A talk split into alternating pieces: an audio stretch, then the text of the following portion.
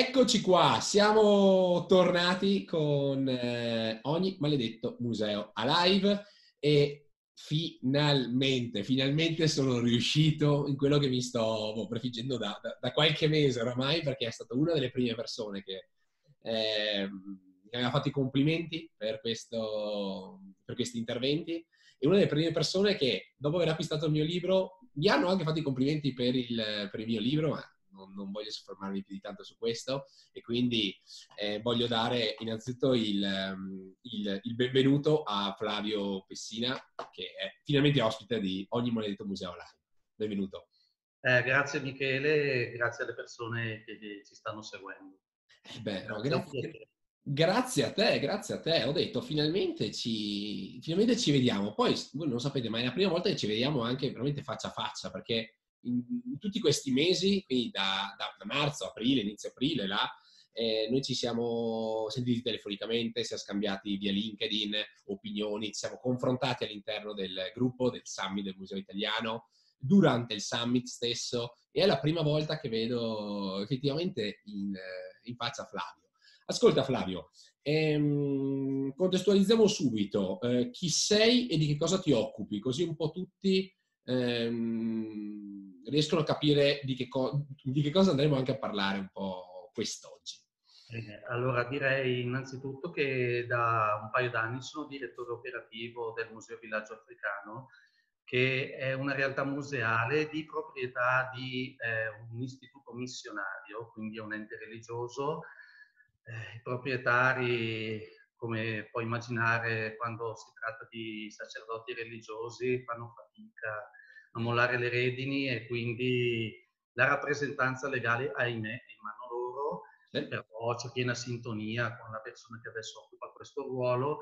Eh, io prima di arrivare a, a, questa posizione ho iniziato nel lontano 2000 eh, ad operare all'interno del museo fin da subito come responsabile della didattica, dei servizi educativi e in parte degli allestimenti.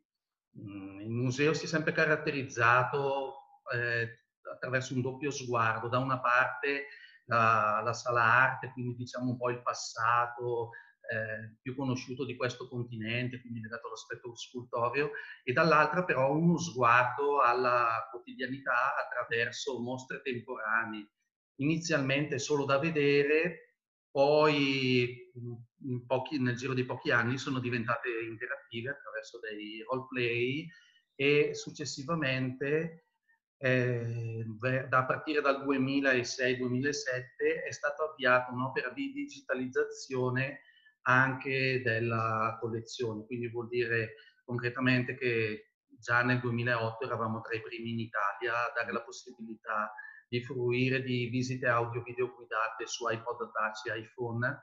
Eh, nel 2006 abbiamo iniziato a installare una lima per poter contestualizzare durante le attività didattiche le opere e gli oggetti e nel 2013 con un bando di Regione Lombardia eh, in occasione del cambio della collezione abbiamo acquistato quasi una ventina di tablet mm. eh, che ci hanno permesso di sviluppare tutte delle attività di didattica digitale eh, con uh, le scuole. È un museo che fino a prima del lockdown eh, si è sempre caratterizzato negli ultimi vent'anni per le attività con i minori e mm. per i minori, quindi diciamo eh, tutta la fascia dalla scuola dell'infanzia fino ai primi anni del biennio delle scuole superiori e poi senza anticipare troppo quello che ci racconteremo in seguito, adesso è in una fase di ripensamento mm. per uno sviluppo di nuovi pubblici.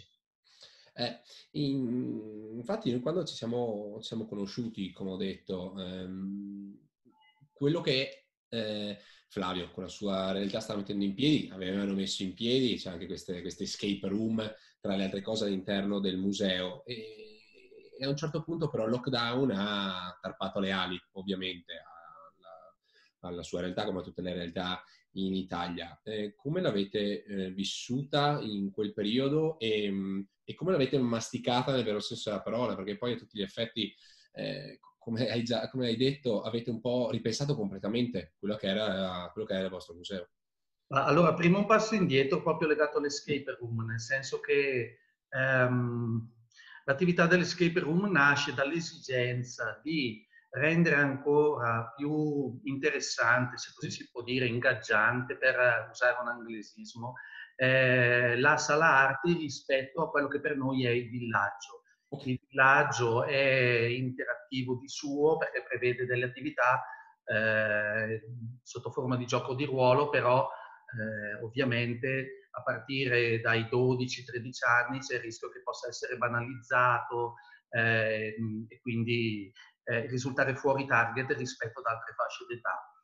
Eh, noi nel 2016 avevamo sviluppato anche una fruizione delle opere esposte attraverso realtà aumentata yeah. e eh, in, quel, in, quell'anno eh, ebbi la fortuna di incontrare al museo casualmente Giuliano Gaia eh, che subito vedendo il villaggio mi disse questa, eh, questo è un ambiente che si presta ad attività di team building. Mm-hmm allora, eh, nel 2019, insieme ad una mia collega, ci siamo posti effettivamente questo problema, ma come possiamo fare a coinvolgere da una parte sì i ragazzi, ma dall'altra anche degli adolescenti, piuttosto che dei giovani e degli adulti, eh, in un ambiente che sinora è stato sempre solo percepito eh, per bambini, da bambini e così via, allora, eh, si stava parlando, soprattutto nel web in quel periodo, di escape room e la proposta è capitata a Fagiolo proprio perché si univa l'aspetto eh, artistico con la sala arte con eh, l'interazione attraverso il digitale, quindi tutto il gioco guidato da tablet, ma anche con la manipolazione di oggetti nel momento in cui eh, che ne so, bisognava traslitterare frasi da eh, fogli piuttosto che utilizzare le lampade ultravioletti per scoprire segreti e così via. La, eh, lo sviluppo dell'escape room eh, ci ha portato eh, d'altra parte a pensare che poteva essere interessante aprire una collaborazione tematica con altri musei italiani e nel nostro caso africani, mm. attraverso la realtà virtuale. Allora, senza nemmeno sapere che di lì a pochi mesi sarebbe scoppiato il coronavirus, la pandemia, noi ad ottobre, noi intendo Marcello Cenati, che è un amico consulente, mm. io abbiamo iniziato delle riprese in sala arte in modo da costruire dei tour virtuali. Il primo intento era semplicemente quello di permettere una visita virtuale a amici del museo, che ne so, di, di Milano, piuttosto che dei Comboniani di Verona o che, in, eh, che ne so, a Bobo Giulasso in Burkina Faso e così via. L'intento era quello di costruire inizialmente dei tour virtuali in modo che si potesse saltare da una finestra all'altra, da un museo all'altro, stando comodamente da casa. Arriva il lockdown e quindi eh, noi siamo, come tutti, dovuto, siamo stati costretti a fermarci e a quel punto eh, l'idea è stata quella, da una parte appunto di rendere virtuale la visita di tutte, tutto l'ambiente museale, dall'altra di provare in un certo senso a tradurre, a trasformare le escape room reali nel museo in esperienze virtuali digitali da casa, cosa che abbiamo fatto sì. ehm, in modalità, qui diciamo che in modalità asincrona, quindi con la possibilità 24 ore su 24, 7 giorni su 7, anche senza la presenza di un operatore, di testare diverse versioni. Chiaro che è stata un'operazione abbastanza complessa perché eh, come dire, rendere digitale ciò che è analogico eh, non è sempre facile da una parte, dall'altra la virtualità ha la caratteristica eh, tendenzialmente di dare la possibilità allo spettatore di ehm, navigare, viaggiare liberamente negli ambienti, quando la realtà di solito attraverso dei percorsi eh, ti costringe a una certa sequenzialità, un passaggio da uh, un enigma, un indizio ad un altro. E quindi come dire, anche per noi è stato un'operazione in cui abbiamo dovuto capire quali, eh, che tipo di riprese effettuare, quali programmi utilizzare per costruire i tour virtuali, se far intervenire app terze per gli indizi oppure no, perché l'altro grosso problema dei, degli strumenti, delle web app che solitamente sono gratuite è che eh, non sempre riescono a rispondere alle tue necessità, alle tue esigenze e quindi devi un po' da una parte adattare, dall'altra utilizzare fantasia, creatività per riuscire in qualche modo a costruire un percorso che potesse essere ingaggiante. Questo è stato, eh, come dire, la prima operazione che abbiamo compiuto mh, per quanto riguarda l'escape virtuale, però contestualmente è stata fatta una riflessione un po' più sistemica sull'operato del museo, sul suo senso, sul, sui suoi pubblici, sulla sua strategia, sulla sua mission, perché negli ultimi anni ci siamo resi conto che sempre più quello che era il nostro pubblico di riferimento, vale a dire le scuole di centri estivi nelle sei settimane da metà giugno fine luglio, non riuscivano, e, e le entrate da bookshop, caffetteria, non riuscivano a coprire i costi è vero che noi abbiamo alle spalle un istituto religioso, però eh, non è la realtà eh, di un istituto come quello di Verona che mette al centro eh, l'evangelizzazione e la promozione umana nel contesto africano. I, missio, I missionari proprietari della nostra realtà sono di un'altra congregazione religiosa e hanno altri interessi, per cui eh, già la nascita del museo viene per iniziativa di uno di loro e non è condivisa eh, quindi, come dire, in, per certi versi se lo sono ritrovati questo museo, l'hanno affidato a dei laici come me, ad altre persone per la gestione, ma hanno sempre detto chiaro e tondo, guardate che, eh, detto brutalmente, dovete stare in piedi da soli. Eh, in casi eccezionali possiamo intervenire, ma non deve essere la regola, non deve essere la realtà. Quindi eh, nonostante io o altre persone non avessimo i mezzi, intese come competenze formative, abbiamo dovuto, lavorando, cercare di acquisire una mentalità manageriale, imprenditoriale e così via.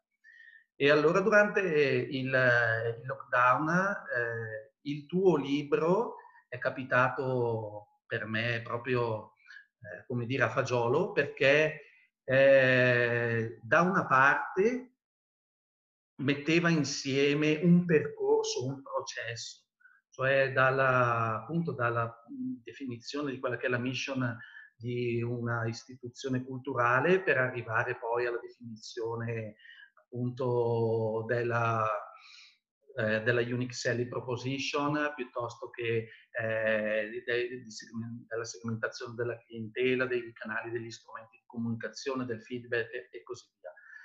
E dall'altra mi ha permesso anche, dire, di ricostruire un processo, nel senso che tante delle cose che noi facevamo a livello di comunicazione per promuovere le, la nostra realtà con insegnanti, genitori e così via, le facevamo, ma in modo poco coordinato. Mancava da una parte una visione d'insieme, dall'altra ehm, io avevo altri, letto altri libri prima del tuo eh, in Italia che vanno per la maggiore ultimamente in ambito museale, sono quelli di Maria Elena Colombo e della Nicolette Mandarano.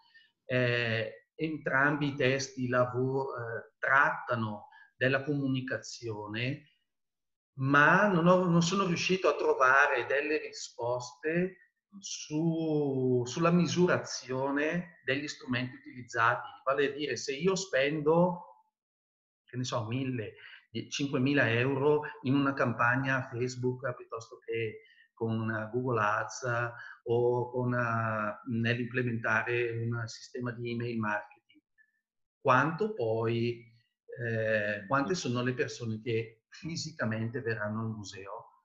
Ripeto, noi abbiamo questa necessità e avvertiamo questa impellenza perché per noi, prima ancora del tipo di attività culturale, è un po' una camicia di forza, lo riconosco, ma di fatto quello che ci viene chiesto è di chiudere il bilancio in pareggio piuttosto che con un leggero disavanzo. Se poi ci sono utili, tanto meglio, ma vengono reinvestiti. Beh, tanto chiarissimo e, e sono contento di, di, di, averti aiutato ecco, da, quel punto, da, quel punto, di vista. Eh, come ho detto, secondo me eri già settato su certe cose, hai parlato bene di mentalità imprenditoriale nella gestione di fare certe cose, quindi farsi carico anche della gestione del museo, pur avendo alle spalle un qualcuno che potesse contribuire fino a un certo punto, come è stato detto, eh, però quel fatto di metterti un po', eh, un po' anche in questo caso spalle al muro nel, nel, nella gestione ti ha portato anche a ripensare effettivamente certe cose. Ehm, nel, nostro scambio di messaggi mi hai parlato anche de, del contributo che eh, anche l'altro libro del, del, mio, di, del mio socio, di Marco, ti abbia aiutato, soprattutto lato marketing, lato strategico, nell'impostare un certo tipo di strategia. E, ehm, e altra cosa eh, è stato un po' il, uno spartiacque, diciamo, può essere stato il summit per te, giusto che mi raccontavi?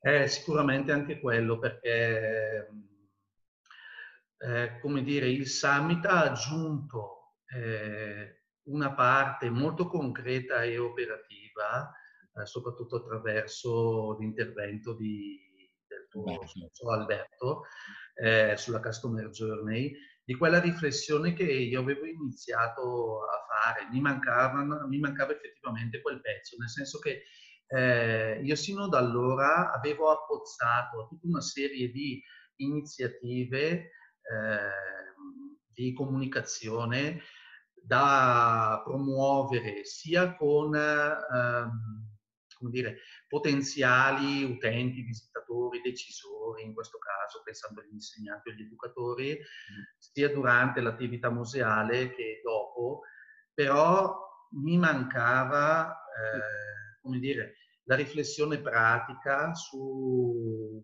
sulla costruzione di un percorso, di un processo decisionale che porta una persona dalla fase di conoscenza di una nuova realtà alla fase decisionale e poi di visita.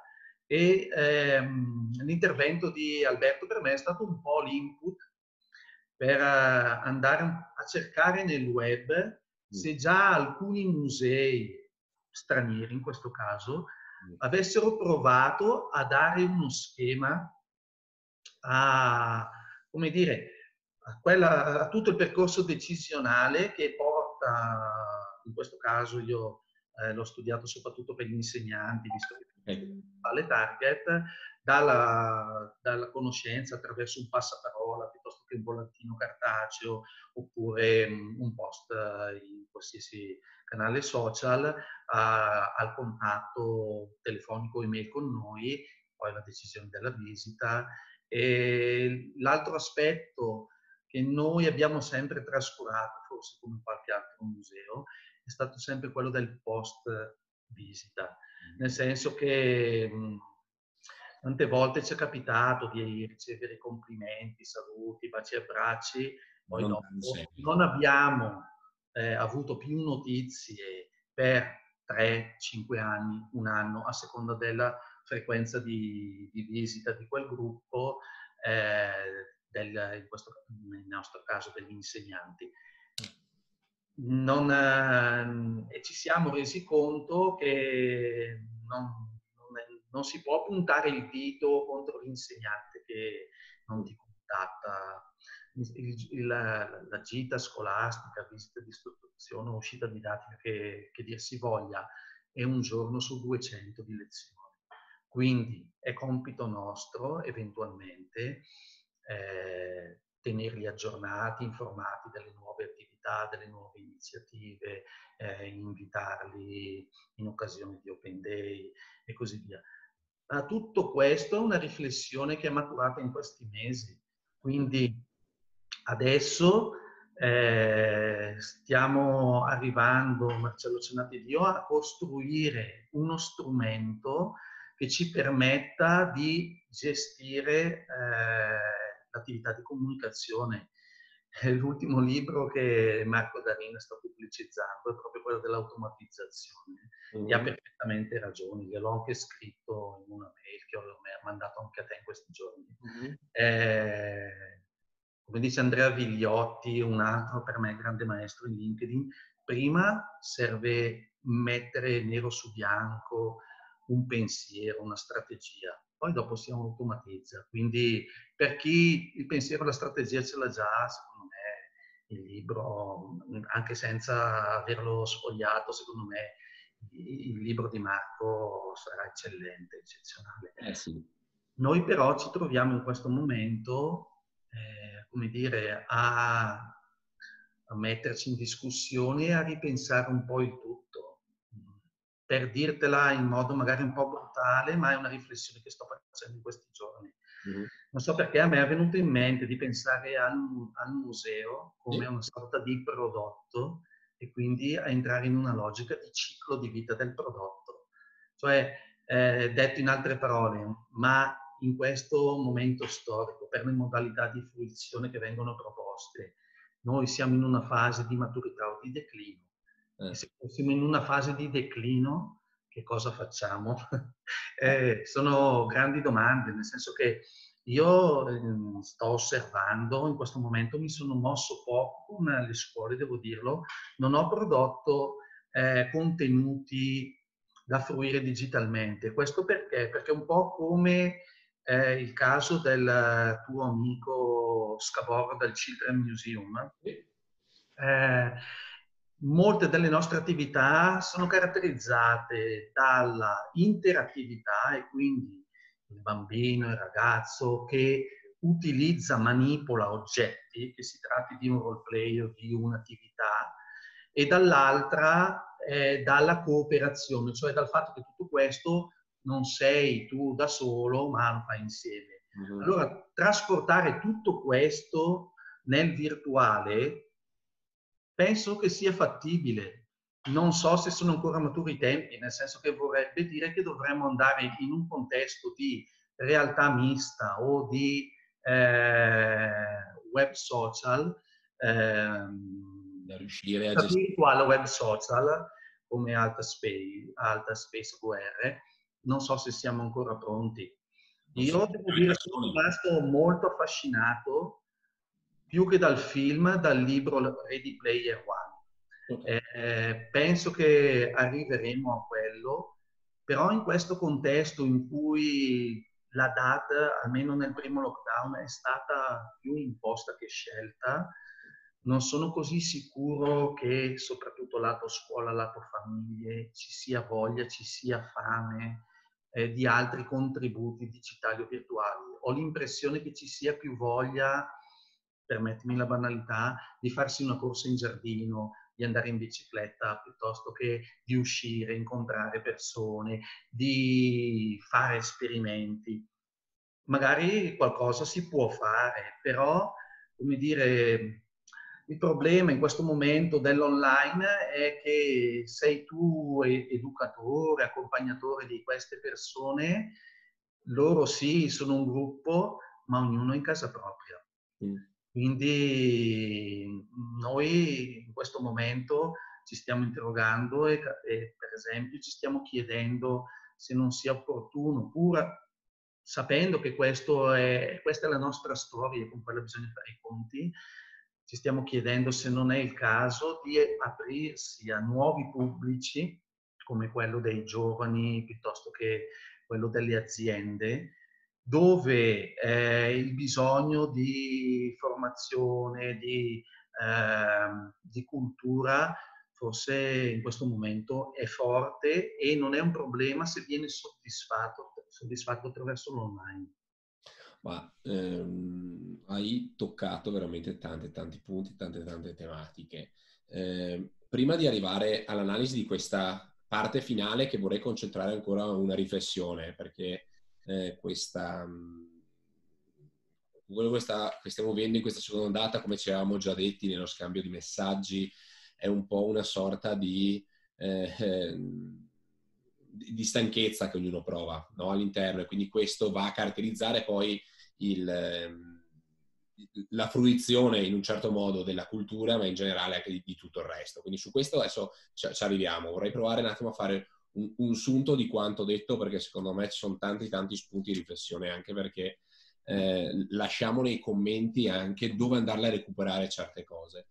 Eh, il, il, quello di cui parlava, ehm, parlava, Flavio è l'intervento di Alberto durante il summit del Museo Italiano, eh, dove Alberto ha teorizzato un po' la customer journey, quindi come calare il percorso di customer journey che noi lo facciamo con le aziende, facciamo un workshop specifico per le aziende e calarlo all'interno del mondo, eh, del mondo museale. Perché questo? Perché questo può aiutare effettivamente a capire qual è il percorso ideale okay, che vogliamo far fare, non percorso all'interno del museo, ma percorso ideale dal quando una persona viene con- a conoscenza della mia struttura, a quando la persona entra all'interno della mia struttura e fino al dopo, quando la persona se ne va. Molte volte la prima parte, ma soprattutto l'ultima parte, come, come sottolineava giustamente Flavio, non viene dato un seguito, ovvero quando una persona se ne va dalla nostra struttura non gli si va dietro, lo si abbandona, è un po' come andare alla ricerca di nuovi, sempre di nuovi, di nuovi visitatori, quando invece abbiamo già i dati, sappiamo già quella persona come si è trovata, è stata super contenta, come, come ha detto eh, molte volte è la maestra che è veramente soddisfatta, ma poi per alcuni anni non la vedi, ma perché? Perché probabilmente non si è dato un seguito. Quindi il ragionamento che fa Flavio è benissimo, eh, benissimo andare a conoscenza di, di, nuovi pubblici, ma da quell'altra parte dare anche un seguito a quelli che veramente riusciamo a portare, perché se si fa un ragionamento economico, giustamente imprenditoriale come, come facevo il ragionamento prima, ehm, ci, costa, ci, costa, di più andare alla ricerca di nuove persone che lavorare con quelle che sono già venute a contatto con noi. Quindi questo è il primo grande spunto di, di riflessione, il fatto di riuscire a tenerli aggiornati è un po' una, eh, una mission che, che, che, ci si vuole dare come un, un obiettivo ecco, che, che, può essere la, la, la, prima cosa da fare per il, il suo museo, quello che si sta cercando comunque di costruire quello che potrebbe essere anche uno spunto per voi. Ehm, nel gruppo del Summit trovate tre riflessioni, non una, tre riflessioni di, mm, di, di Flavio in merito alla eh, Customer Journey, quella che lui ha costruito per il suo museo. Voi andatevela a guardare perché è, è una delle cose veramente più belle che io abbia mai visto costruite, quindi sono uno, contento che siano state messe in pratica certe cose teorizzate, perché poi è sempre facile parlare, ma poi vederle messe in pratica da, da delle persone è sempre bello e quindi è un motivo di, di, di, soddisfazione in parte, ma due perché veramente è fatta come Dio comanda a livello di, di studio del percorso e quindi è un ottimo spunto che potrebbe anche essere utile per voi. Lo trovate anche questo nei commenti dove lo, lo sottolineiamo. Per concludere, eh, come, come, stava già, come stava dicendo, ehm, a differenza della prima fase, quando eravamo tutti sotto adrenalina molte volte, pri- eh, volevamo in un modo o nell'altro salvare i nostri musei, eh, ognuno si dava da fare, ognuno aveva la forza mentale oltre che fisica per poter ehm, provare a produrre contenuti, a dare continuità comunque a, a, al museo. Stiamo parlando del periodo da fine febbraio appunto fino a maggio, giugno, ok? Quando poi i musei hanno cominciato a riaprire. Quello che stiamo vivendo adesso invece è un periodo molto molto più stressante. Io ve l'ho ribadito nelle mie mail che sono molto più stanco, ma in generale le persone sono, e questo succede non solo a livello culturale, eh, succede a, a qualsiasi livello, le persone sono molto più stressate, molto più stanche e quasi meno propense a fare determinate attività. Ok? Quello sul quale ci stiamo confrontando anche, mm, come ho detto, tramite LinkedIn, tramite dei post, è come possiamo effettivamente aiutare, come, cioè come prossimamente il museo può lavorare con, eh, con uno schema, cioè, comunque su cosa lavorare perché essendo più stanchi si è più portati a fare degli errori. E quindi il, ragionamento che, ehm, che, ci stiamo un po' fa- che stiamo un po' facendo, io ho detto un po' la mia, a mio parere, eh, la prima cosa che io andrei a fare è, se, fo- se fosse un museo, sicuramente è, è, è, ripensare a tutta la fase di customer journey, proprio perché eh, a livello di, di, mente aiuta un po' a scaricare tutto quello che, che si è visto magari nel, nel, nel, corso di questi anni e, e non c'è una vera operatività, è più una cosa, tra virgolette, strategica che ti puoi mettere giù e poi pian piano puoi tararla. Non so a te come, mm, come la vedi, Flavio, da questo punto di vista. Cioè, eh, anche là nel gruppo noi siamo confrontati a livello di produzione di contenuti. È vero che noi non, non siamo tra virgolette, il, il social che, può, che ha certi livelli, eh, che ha certi numeri e quindi eh, anche, anche, la qualità può andare a influire sulla non partecipazione a, a, al nostro contenuto. Ehm, volevo un po' sapere anche un po' la tua e la tua visione in merito, visto che adesso siamo un po' in conclusione, così diamo anche degli spunti di riflessione a chi ci sta ascoltando. Ma ehm, secondo me ehm, sia LinkedIn che i gruppi tematici Facebook devono, e forse non hanno ancora raggiunto, l'obiettivo e la finalità di costituire una sorta di comunità di pratica. Mm. Eh, io questo lo vedo tantissimo nei gruppi tematici Facebook della scuola, mm. dove ci sono insegnanti che pubblicano eh, dei loro compiti autentici, compiti di realtà, eh, classe capo, eh, attività di, di classe capo, con metodo della classe capovolta, dialogano, chiedono, ricevono aiuto. Eh, questo lo vedo ancora poco, poco, poco. Non, non, non riesco a capire ancora le, le, ragioni. Mi sembra che ci sia davvero una sorta di timore a esporsi piuttosto che eh, essere un po' gelosi delle proprie idee. E questo mi ricorda un aneddoto che per me è stata una lezione di vita. Quando avevo 25 anni avevo iniziato da poco ad occuparmi di educazione alla mondialità alla globalizzazione e, e, e, allora io un giorno in questo gruppo dissi proprio ma se noi ci confrontiamo con gli altri eh, ci prendono le attività, i percorsi. Una persona con qualche anno più di me eh, mi disse no, non ti devi preoccupare perché eh, non basta semplicemente condividere l'idea, poi c'è un know-how da una parte e dall'altra, che è un po' quello che poi di fatto caratterizzato anche un po' la mia attività, se non ti accontenti di quello che fai, ma sei sempre in ricerca, tu sarai sempre un passo più avanti.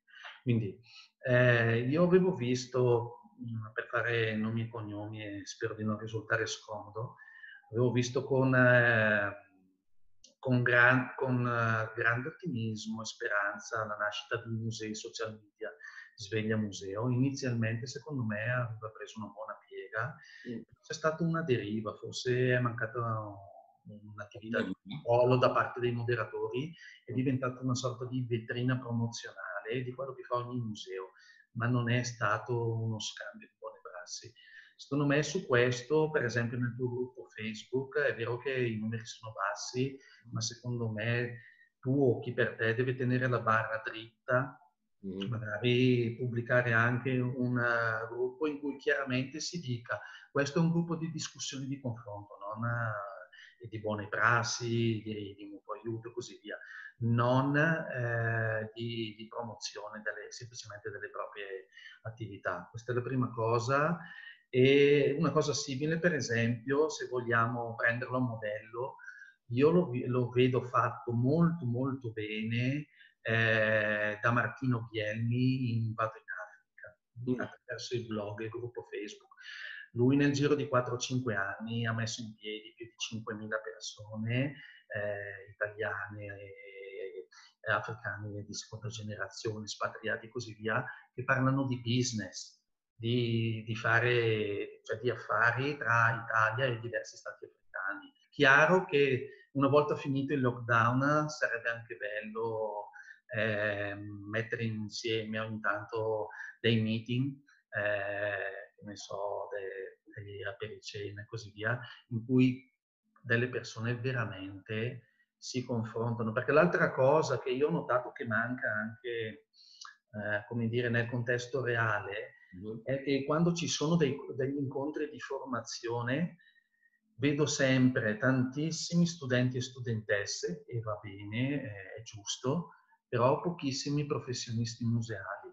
Come se ci fosse una resistenza a confrontarsi, oppure il grosso rischio è che quell'incontro, mi è capitato per dire una volta in un seminario del Maxi a Roma, diventi una sorta di uh, gruppo di mutuo aiuto dove ci si lamenta e basta e dove non si ragiona sulle soluzioni, sulle proposte. Quindi questa penso sia la prima cosa. A prescindere dal tuo canale direi, ma la prima cosa secondo me è sempre andare alla ricerca di buone prassi.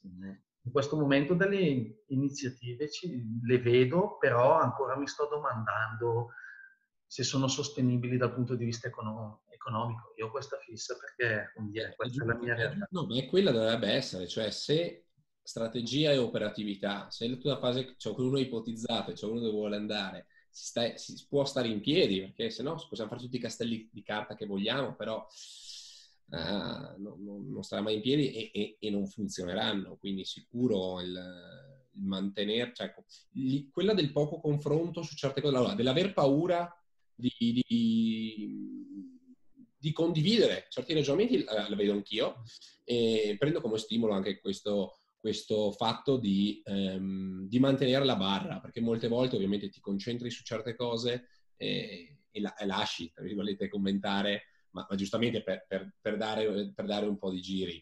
Eh, noi siamo 500 quasi ad oggi e, e, l'obiettivo è quello di fare in modo che sempre più persone vadano a interagire e, e alla fine sono sempre quelli che vanno a interagire in, prima, in questo primo momento. È ovvio che, ehm, come tutte le community, stanno un po' a eh, stanno un po' a, a, macinare, si sta un po' magari anche a, a, a lavorarci dietro. E, ehm, dall'altra sicuramente c'è, ribadisco, la paura di, di, condividere certe cose, quasi veramente di farsi rubare, ma non capisco nemmeno il, il motivo, perché non eh, penso possa servire alla collettività, a mio parere, una determinata crescita, se no noi non saremmo qua a scambiarci idee come stiamo facendo, e il gruppo sarebbe ehm, sarebbe solo a pagamento, non lo so, sto, sto banalizzando, io non farei le, eh, una mail settimanale e, e così come faccio io con molti altri professionisti, quindi quello è un po' il, il ragionamento. Dovremmo avere un po' meno paura di aprirci e un po' più... Eh... Eh, no, eh, sì, eh, non sono secondo me forse un, un tasto su cui anch'io stesso ci metto anche te, quindi un noi, eh, pensando tutto il gruppo dovremmo insistere e battere, è quello che Silvia Mascheroni chiama un principio di generatività, nel senso che, come dire, ehm, io per alcune attività di didattica digitale non ho inventato da zero, sono partito da progetti di altri, per esempio Tantan del PIM di Milano, e poi però l'ho adattato alle mie esigenze, alle mie necessità, quindi non mi faccio problemi. Io, eh, anche la customer journey perché è tagliata sui, sugli insegnanti, se per un altro museo il pubblico di riferimento è un altro, è semplicemente pa, pa, da lì parte, ma poi dopo chiaramente ci lavora sopra. Lo stesso per l'escape room piuttosto che per altre attività su cui si, si sta lavorando. Eh, questo secondo me potrebbe essere una grossa leva. Dall'altra l'aspetto positivo che sto intravedendo, osservando un po' come si muovono appunto i musei anche da me che sto ricevendo, sta accadendo, e ne parlavi se non sbaglio con Laura Landari, sì. chiacchierate, eh, sto vedendo pian piano nascere delle reti digitali, cioè musei che si mettono insieme per proporre delle attività a distanza a volte fisicamente sono sullo stesso territorio, a volte no. A me settimana scorsa è arrivata la richiesta da un museo sardo che, che conosco per lavorare insieme su un percorso sulle maschere e questa è un'altra strada. Poi eh, io, eh, se proprio devo essere obiettivo, concordo con te eh, nel pensare che ahimè, forse questa, questa pandemia lascerà anche qualche vittima sul terreno e noi stessi lo potremmo essere. Ah, dico, lo dico chiaramente, quindi ehm, c'è una... Eh, ritorno a quello che avevo già detto prima, cioè l'altra grossa riflessione è ma per essere proprio concreti, ha senso oggi un museo africano, chiamarlo così? in questo momento questo oggettivo è un po' divisivo eh, da alcuni anni a questa parte in Italia. Ma questo non vuol dire che tutto quello che noi eh, proponiamo in termini di attività come, e nei contenuti di metodi non funzioni. forse semplicemente bisogna cambiare il nome mission. È un'operazione che magari riguarda pochi musei, però eh, forse, non lo so, eh, può essere utile ad altri. L'altro aspetto eh, che secondo me bisogna sempre, quando sei un dipendente, eh, come nel mio caso, pensare sia alla tua realtà, ma forse a un certo punto devi anche pensare a te stesso e dire ma se tutto va male, qual è il piano B? Allora devi iniziare a lavorare su di te, capire se magari si chiude una finestra, come si dice, si chiude una porta, si spalanca una finestra. Quindi eh, secondo me è una riflessione che io sto iniziando a fare, forse qualcun altro, a qualcun altro può risultare utile, è quella di dire ma la, le competenze accumulate in 10-20 anni possono essere spese anche altrove, sì, no, come? Mm. Eh, sono domande, come dire, forti, pesanti, però in questo momento, proprio per tornare a una delle questioni che a te sono tanto care, e lo capisco, che è quello del dire ma come si vive questa, tra virgolette, seconda ondata.